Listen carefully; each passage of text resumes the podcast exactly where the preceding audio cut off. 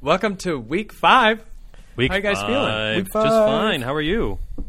I'm good. I'm good. The sun is finally out in mm. Berkeley, California. Yeah, it's great. it's been storming for three months, it feels like. It's probably been like three days, but, you know. Well, at any rate, I keep telling people that I've been lied to. I was promised sunny California. No weather change. It's all the same. It's all great all the time. And you know what? Instead? It's been raining all the time. So, David, miserable. how's Toronto? Well, we have gotten we have gotten zero rain. Zero rain, but it's cold. We get a lot of snow. So we've gotten a lot of snow recently. That's Um, like rain. It's like rain, but it's just a little bit colder.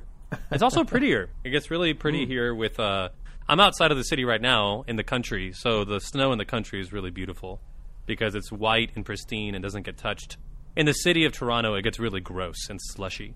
Yeah. Black snow. Yeah, and yellow snow. Ooh. Watch out where the Huskies go. On that note, How did uh, how did uh, this Sunday go with homilies and such? pretty good. Did you preach, Jonathan? Nope, not this week. Okay. Week before.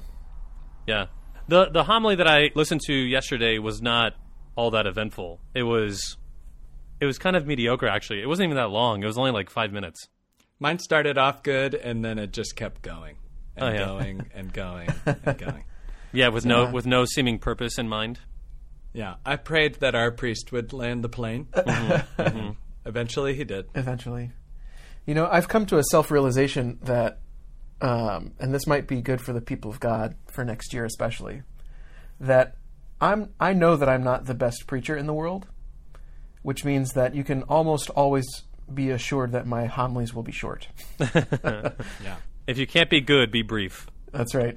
it's a good strategy. Mm-hmm, mm-hmm. I will say I did I did get a chance to listen to Bishop Barron's homily for yesterday and I thought that was really good.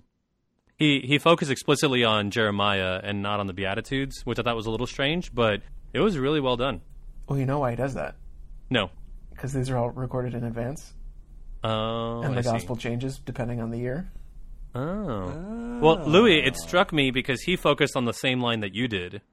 Shall not trust in men. Yeah, like put not your trust in, in human beings, but fo- like but trust only in God. Like that was his catchphrase for the whole homily.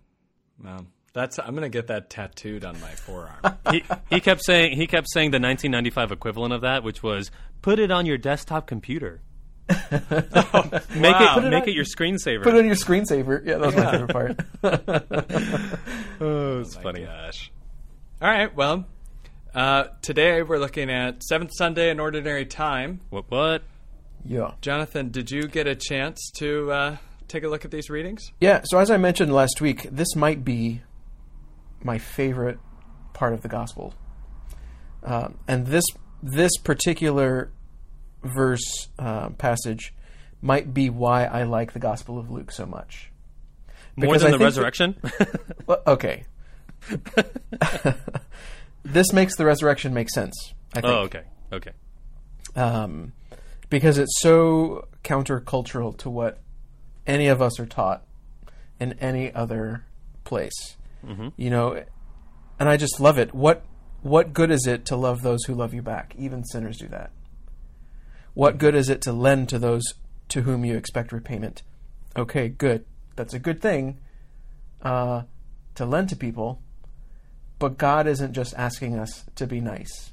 And this is, I think, again, the scandal of the gospel is that Jesus doesn't want us to just be good people.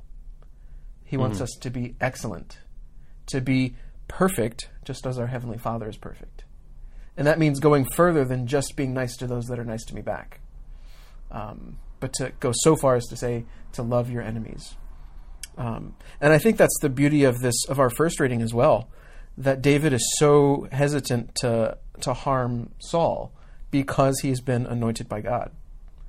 Um, so, yeah, I mean, I could go on and on and on about how about how the gospel keeps turning what we think we know on its head, um, and how this is, I think, the fundamental again the fundamental reason why the resurrection makes sense. Without this radical, illogical gift of love, then our faith is vain. and that the identity of a Christian is this radical stance Right. towards others. Right. It's not just, hey, be a nice person, because even sinners do that. Here's a question for you, Jonathan. Um, I couldn't help but wonder whether or not Jesus is just using hyperbole. What do you mean?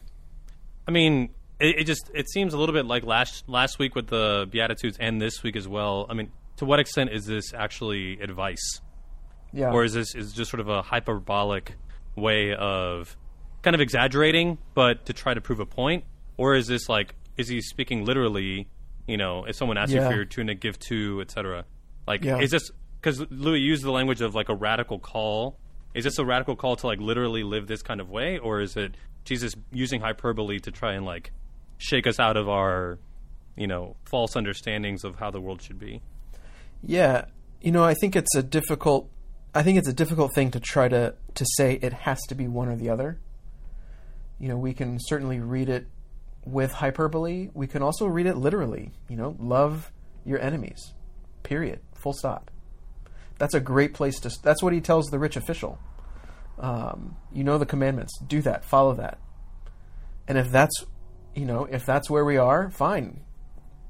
Keep going but I'm calling you to something more. Whatever that looks like.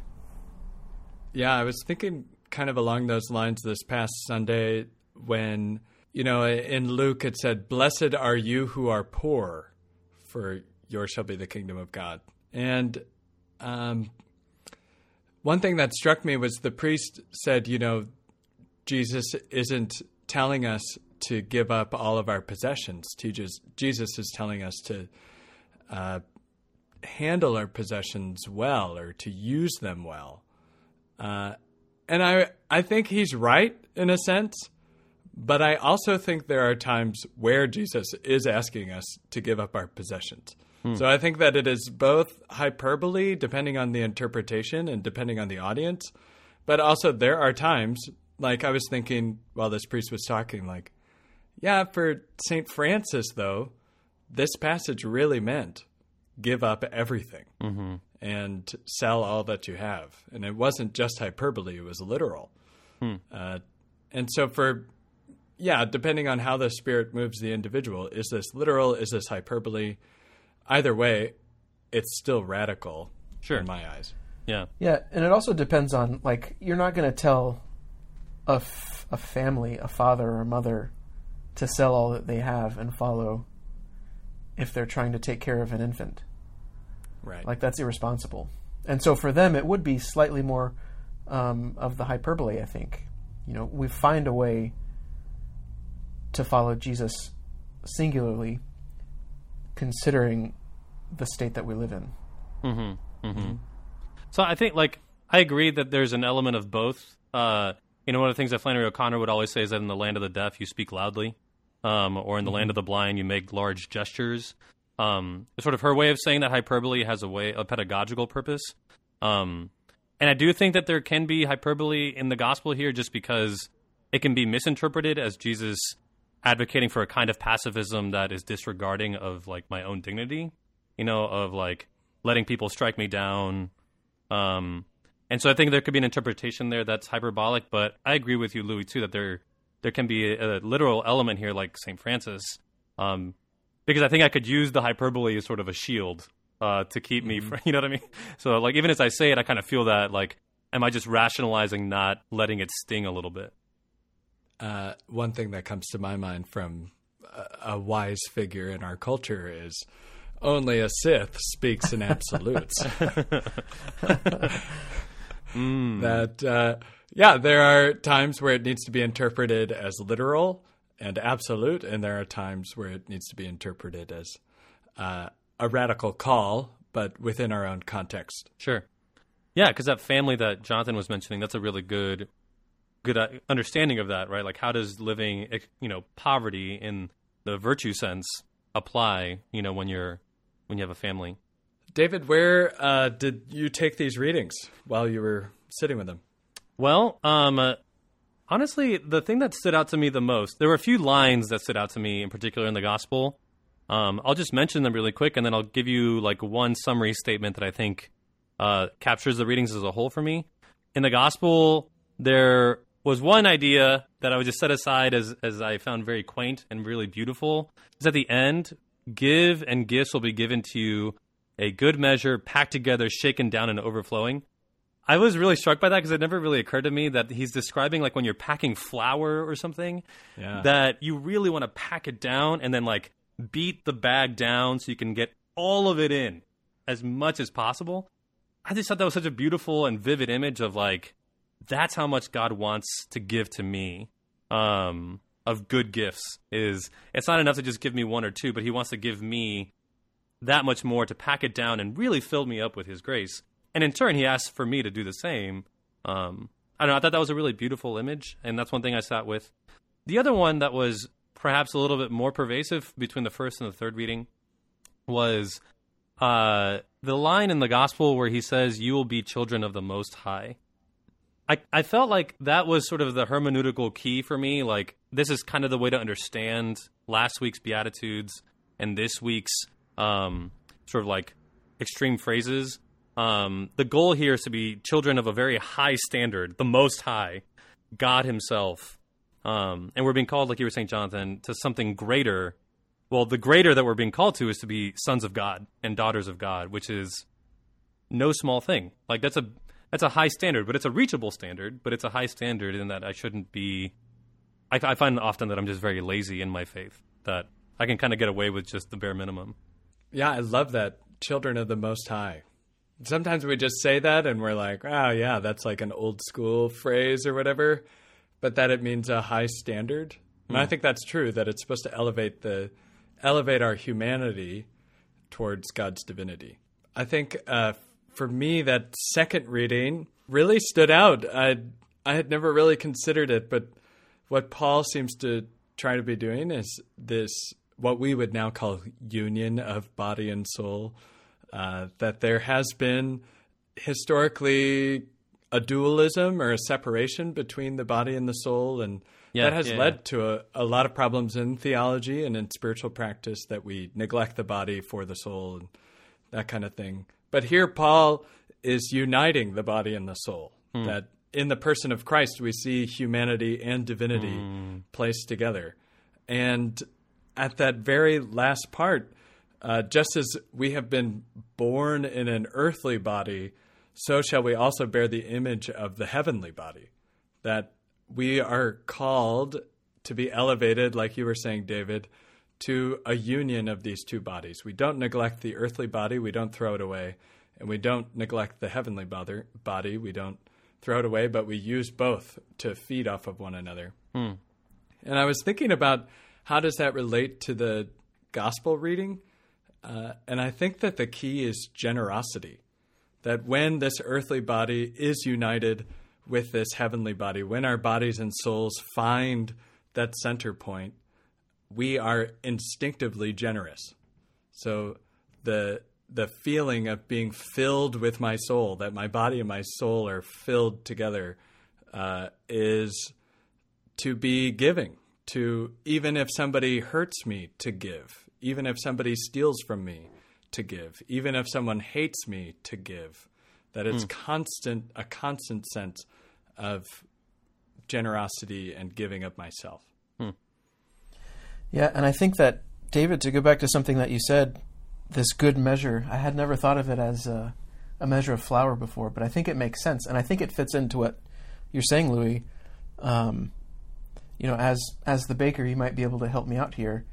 Why is this bad advice? Oh, this is uh, so. According to Ina Garten, you want to have you actually want to aerate your flour when you're baking with it. That's by our own standards. Right. But here, Jesus is saying uh, that you need to pack it down. Yeah. And actually, you can get double the weight of flour Yeah. by packing it down into a cup rather Right. than uh, aerating it. But by our standards, that makes for bad baking. Like you, you mess up your recipe. This is irresponsible baking, and yet Jesus is calling us to that same irresponsibility. I think with our giving. Oh, interesting. Huh. I like that. So here's a maybe maybe something we haven't said that I'm it's a little bit it's a little bit uh maybe a little bit controversial or or difficult. At least it's, it's difficult for me. I couldn't help while I was reading these readings to think about something you mentioned, Jonathan, last week, um, and that is the tension between justice and charity. Because I couldn't help to think, like in the first reading, there seems to be an aspect of justice that David, David even says, like, you know, the Lord has delivered him into my grasp, and he even says the Lord will reward each man for his justice. Yet David doesn't kill him what seems to be the implication is that it would have been just for him to do so. Now, morally, I don't know if that's right, but at least in the reading, there's a sense of like what would have been just, David chooses to forego for something higher, which is mercy.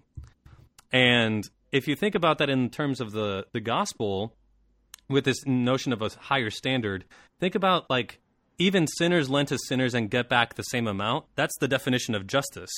You get what you give Yet right. we're not called to. Ju- yeah, well, even sinners do that. They get back the same amount, but rather love your enemies and do good to them, which is giving well beyond what is deserved. So I, I, the reason I called it a little bit controversial just is just because I, I think there's an either or tendency with justice and charity where it's like if I'm called to love, then I might feel like well justice doesn't matter anymore. But you said something, Jonathan, last week that I think is important, I don't know, it just got me thinking a little bit about where the tension is between justice and charity. And I guess I could also call it controversial because of the context politically that we are in the church in right now this week. And if I were to preach on this on Sunday, it would be right around the time that the bishops are meeting in Rome to talk about the sex abuse scandal. And is there justice? Is there a call for mm-hmm. charity? Well, can there be charity without justice? Yeah, I think that's really right on. Because at first I was thinking of like violence and conflict, like global conflict. And that's easy on my part, usually, to say, well, the answer is always mercy and find a creative way to show mercy. But when it comes to the church and these matters, especially matters of sexual abuse, I feel really fired up about it's got to be justice and heads need to roll and uh, people need to be taken down. Um, and yeah, I mean, that's, I think that's a really, really interesting word well, puzzle. Well, let's put a face to it. That'll this will complicate things even more. This week, as you said, David, as the bishops meet, who is our enemy? Who was just laicized? The former Cardinal McCarrick. McCarrick. Like, let's put replace enemy with McCarrick. That we're not supposed to just love those that love us back, but him too. Yeah, and how do I find a way to love him responsibly. Also, keeping in mind that he has abused people and uh, his actions continue to scar the church. That yeah. we're all being drugged through. You know, this that's how I feel like. Sure. It's not just one action, but it's a continuous abuse yeah. of everyone that we're all being drawn into it. So yeah, maybe that is maybe it's simply to say that is the prayer mm. uh, and the extreme of loving one's enemies. And how do I find a way to do that in a in a way that is really responsible, in a way that God calls me to, but doesn't just write off every action? Yeah. Well, I think that might be how you keep justice and charity together because you don't sure. you don't get rid of them. You know, they're not mutually exclusive. They work with each other for each other. Right. Well, I will say, so Jonathan, it is helpful that like putting a name to uh, this reading is helpful, and it also makes me very uncomfortable. Um, yeah. Because it does it does make me think. You know, I don't want to love him um, yes. at all. Like I'm, and I I say that with embarrassment because I'm called to to love. Um, but I think you know to defend myself a little bit, I I'm a believer in that justice justice it's hard. It's hard because justice, I do think, precedes charity. That there is a call to get, like you said it last week, Jonathan. I think quoting what Pope Benedict, that like what justice is giving someone something that is theirs, but uh-huh. charity is giving to somebody what is yours. Yeah, I kind of feel like why would I give someone what's mine until I give them first what is what belongs to them? So it's like, how about we have justice for you know the perpetrators of abuse, and then I'll and then I'll love them. Um, I guess that you know, like, so I mean, that's a tension within my own heart, right? That I I still have anger there, yeah. where I don't want to love until I see that there's retribution or yeah. that there's justice or something. Well, um, anger is okay, right? St. Paul tells us that explicitly. Anger is okay. as long as it doesn't lead to sin. And that's I think the tricky part. Is how we how do we navigate that? Yeah. Yeah, I don't think this is too far afield from this week's readings. I just think that considering the like the political context we're in and also just the invitation here of, you know, if you love those who love you, what credit is that to you? Mm-hmm. That's hard. That's really hard. But for, in some ways, I feel like if we don't come to an understanding of what real justice looks like in this situation and what real mercy looks like in this situation, then we will never grow. We will never move on because unless we maintain that tension, there's no room for God. If we're only focused on justice, then it's going to be human justice. And if we're only focused on mercy, then it's going to be our version of mercy. Yeah. No, But if good. we leave that tension, then maybe God can speak to us through Mm-hmm. that. Yeah, how do we how do we remain children of the Most High? Like it's not just we hold ourselves to a high standard, but we hold ourselves to God's standard. What else do we see here? Any other little nuggets, little insights? Louis, I'm glad you mentioned the second reading because that honestly left me a little baffled. I wasn't sure how to how to work with that. I think it's. I, I love this play between Adam and Jesus. Yeah. Uh, every time I see it, and it, it happens in Paul a lot, that Jesus is this new Adam. And it, you know what it always makes me think of is uh, Easter Saturday at the vigil when we sing the Exsultet. Yeah. and we sing "Oh happy fault, oh necessary sin of Adam." That even in this darkest uh, moment, and even in this most human moment in Adam's sin, God is still at work. That it is a necessary sin for our own salvation. That I mean, if we just sat with that. Uh, w- in the context of our own sinfulness or in the context of uh, the church in general or the world and how sometimes we can get so down on everything, if we just sat with that and said, Oh, happy fault, oh, necessary sin of Adam, that we might know our need for a Savior. Like, I think that is, talk about radical. Like, that is a truly radical approach to life. Yeah, I like that. I like yeah, that me a lot. too. That's good. That's good. Yeah. Any other uh, last things? I couldn't think of any other, Louis. Um, I think we've exhausted a lot of things that I was thinking about. I'm exhausted, that's for sure. Oof. All right. Cool. Great. Great job, everyone. All right. This Really is so it. fun. We're in week 5 Mm-hmm. Oh, gosh. Okay. Thanks so much. This was great.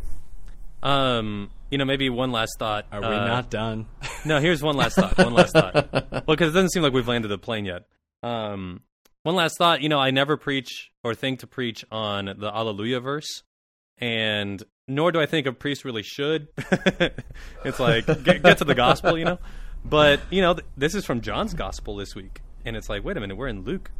Um, Yeah. But it, I think it's a good summary statement for the gospel this week. You know, I give you a new commandment, says the Lord: love one another as I have loved you. And Right. there's a lot there. You know, it gets to that piece that you were saying, Louis, about newness in Christ as the new Adam. Um, it is a commandment, right, that we ought to love each other. But he says to love as I have loved you, which means, well, from the cross, there was no justice, but there was laying down of his life. Um, so it's just kind of interesting summary statement for me. Yeah, I love that. And one of my favorite lines about the Alleluia verse uh, comes from a priest friend of ours who says that if you're going to read the Alleluia verse, you need to sing the Alleluia. or else, because some priests go, Alleluia, Alleluia, Alleluia, Alleluia. And his whole thing is like, it's like going, Happy birthday, happy birthday, happy birthday, happy birthday.